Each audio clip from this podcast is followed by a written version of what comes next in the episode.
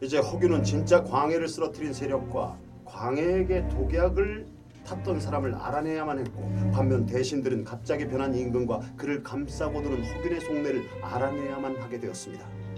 그런 와중에 우리 하선 아니 광해는 뭘 하고 있었을까요? 중전 네. 나 꿈꿨다 이생 꿈꿨다 뭣도 없다 하지마. 어? 하지마. 하지 마. 웃어보시오 전하, 정신을 차리시옵소서. 중전 그나저나 내가 약속을 지키지 않았어 이렇게 꽃처럼 예쁜 한효주 아니 중전을 찝쩍거리고 있었습니다. 중전 역시 살가워진 남편이 마냥 좋아 보이기만 합니다. 그리고 참 또 한 명의 여주인공을 잊고 있었군요. 어 저요 저요 저요. 어 사실 사월이는 가짜 임금인 하선이 진짜 임금으로 거듭나기 위해서 보여주는 징검다리 역할을 하는 아주 중요한 배역입니다. 나를 밟고 가시겠다. 싫으면 빠지시든가. 열심히 하겠습니다. 그래서 사원아 열심히 하거라 네. 네가 만든 단팥죽이 참으로 맛있구나 아 이렇게 훅 들어오면 참으로 감사합니다. 내가 너를 통해서 백성들의 고단함과 고통을 알게 되었다 저 때문에요? 그래 네 덕분이다 이제 내가 무슨 일을 해야 할지 깨닫게 되었구나 똥 싸는 소리부터 달라졌다더니 아무리 생각해도 이상해졌어. 벼락이라도 맞은 건가?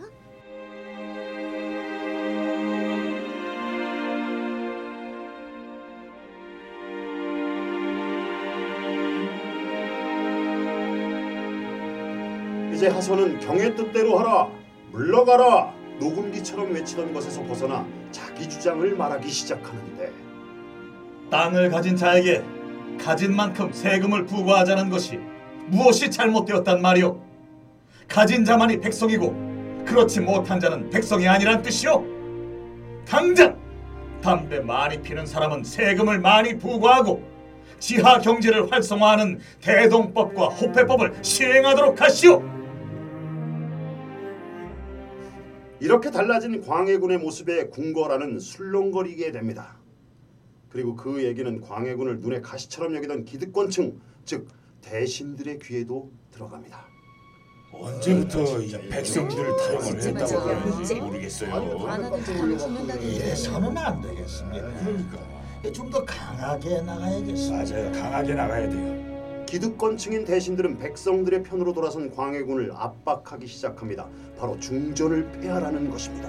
전하, 중전은 이 모든 일의 배후입니다. 그대로 둘 수 없으니 배출하시옵소서. 아무런 죄도 없는 중전을 폐하라니 대체 무슨 소리요?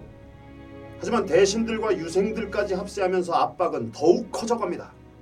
고민하던 하선의 눈에 비친 중전 그 순간 모든 것을 잊어버린 그는 중전에게 훨훨 날아갑니다.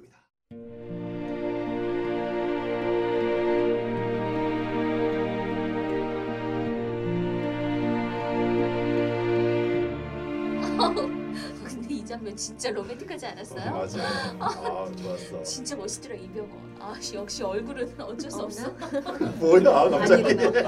녹음하자고. 이병헌이 아니라 옥동자래도 좋았을 뻔했어. 아, 그건 그건 아니다. 그래요. 어쨌든 중전의 손을 잡고 탈출한 이병헌 아니 광해는 오붓하게 둘만의 시간을 보내게 됩니다. 원래 차가운 성격의 남편만 보다 따사로운 눈빛을 던지는 남자를 보니 진짜 가짜 여부를 떠나서 행복에 빠지게 된 거지요. 아, 여배우였으면 좋겠어. 뭐야 사실 드러네. 안 돼. 해. 자 하면 되지 뭘. 희망을 가지세요. 우리 로맨틱하고 싶어? 그래. 성형수술 있잖아요.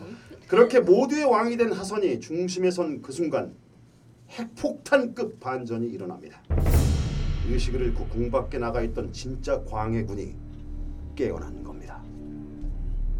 내가 보름 동안 의식을 잃었다 이 말이지. 그러하옵니다. 가까이 하시던 여인이 탄약에 중독되셔서 의식을 잃으셨던 겁니다. 이제 궁으로 돌아갈 준비를 해야겠고. 그런데 말이야. 자네 표정이 좀 어둡군. 제가 말이옵니까? 그래. 혹시 그동안 그 가짜와 정이라도 들었던 게냐? 그럴 리가 있겠습니까, 전하? 조용히 궁으로 돌아갈 준비를 하여라. 그리고 용상에 앉은 그 자는 살려둘 수 없으니 손을 써두게. 저는 이 부분을 보면서 무릎을 딱 쳤습니다. 실제 역사상으로 보면 허균은 중간에 처형을 당하거든요. 그러니까 이런 일을 겪고 나서 허균을 의심한 광해군이 일부러 내쳐서 죽이게 만들었다. 다시 설명하면 가짜 광해가 있었다는 걸 영원히 묻어두려는 진짜 광해의 뒤끝 이런 설정을 깔아놓은 게 아닌가. 와, 맞네. 좀 자기 자랑하는 것 같은데 아는 척 하시는 것 같은데 혹시 작가가 써준 거 아니에요? 그거 많이 의지해. 자, 정치자들에게 재미를 어, 더욱 더 이렇게 주기 위해서 정보를 조금 제공한 거였고요. 자, 그렇게 진짜 광해군이 깨어나고 궁 안에서는 가짜 광해군에 대한 의심이 높아가는 상황이 이어지는데 역설적으로 하선이 진짜 왕이 되면 좋겠다고 관객들은 점점 희망을 심게 되죠. 그러나 아, 이거 꼭 밀당 같은데요? 밀당. 밀당이지. 관객과의 밀당. 그렇죠. 그리고 또 뭐 뭐? 밀당과 쪼임. 쪼임.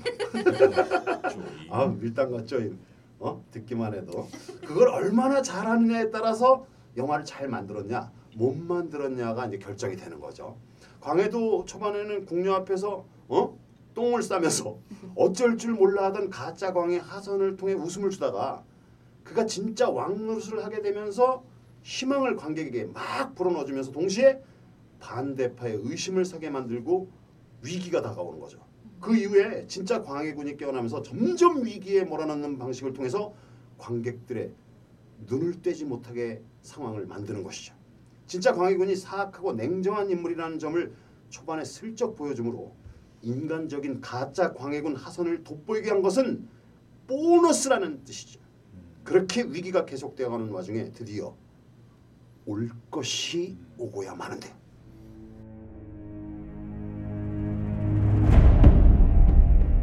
이보시오. 중대한 제보가 들어왔어. 임금이 궁 밖으로 나간 날에도 대전에 야식이 들어갔다고 합니다. 야시 야식입니까? 야식은 역시 족발이 최고 아니겠습니까? 아하, 이 방국이 무슨 말씀이십니까? 야식은 역시 치맥이 최고지요. 치맥이지 그렇지. 저는 닭발이요. 어 닭발 괜찮아 닭발. 좋아. 판이 왜? 다시 중심을 잡읍시다. 족발이고 치맥이고 닭, 닭발이고. 대체 왕이 나갔는데 대전에 야식이 어떻게 들어갔답니까? 그래서 임금의 측근인 허균의 일거수일투족을 감시하라고 사람을 붙여놨습니다. 조만간 꼬리가 잡히겠지요. 한편 진짜 광해군이 깨어난 줄 모르고 있던 하선에게 허균이 이제 왕 노릇이 끝났음을 알리게 되는데 너의 임금 노릇은 내일 저녁까지다. 밤이 깊어지면 옷을 갈아입고 궁을 빠져나가거라.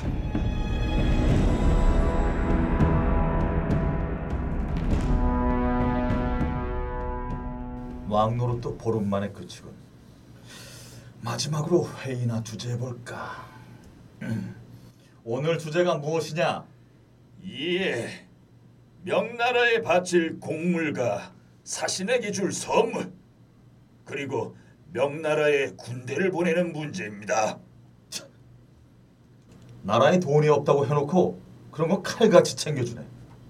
그리고 우리가 왜 명나라를 도와서 금나라하고 싸워야 하는데? 명나라가 아니었으면 우리 조선은 살아남지 못했을 겁니다. 나라가 다 결단이 나더라도 명나라를 도와야 합니다. 아니 나라가 결단이 나도 도와줘야 한다니 그게 무슨 말이오? 대의 명분이 그만큼 중요하다는 뜻이옵니다. 통촉하여 주시옵소서. 그렇게 명나라가 좋으면 아예 나라를 들어서 명나라에 바치지 그러느냐?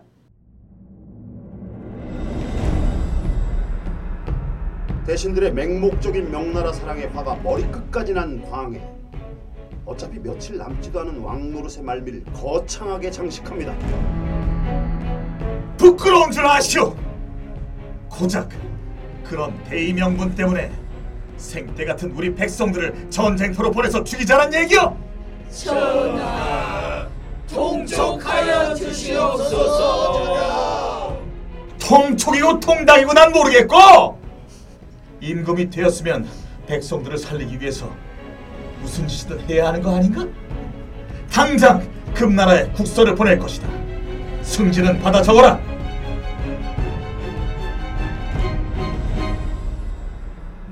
어쩔 수 없이 군대를 보내기는 하지만 본인은 하니 부디 우리 병사들을 무사히 돌려보내 주시기 바라고. 다 받아 적었느냐? 이야, 요즘 이런 걸 시원하다란 뜻으로 사이다라고 부른다죠. 신하들을 대꿀몽시킨 하선은 드디어 진정한 임금으로서의 모습을 보여줍니다. 저기 아저씨 네? 대꿀몽이 뭐예요? 대답도 못하게 꿀먹은 벙어리 만드는 걸 대꿀몽이라고 합니다. 아하 자, 이 부분을 보고 감정이입하시는 관객들이 꽤 많았었죠. 광해군 짱짱맨 하면서 말이죠. 하지만 사이다를 쭉 들이킨 광해군은 또다시 위기에 처합니다. 궁궐 안에서 임금이 변했다는 얘기를 듣고 의심을 품은 중전이 그를 시험한 것입니다.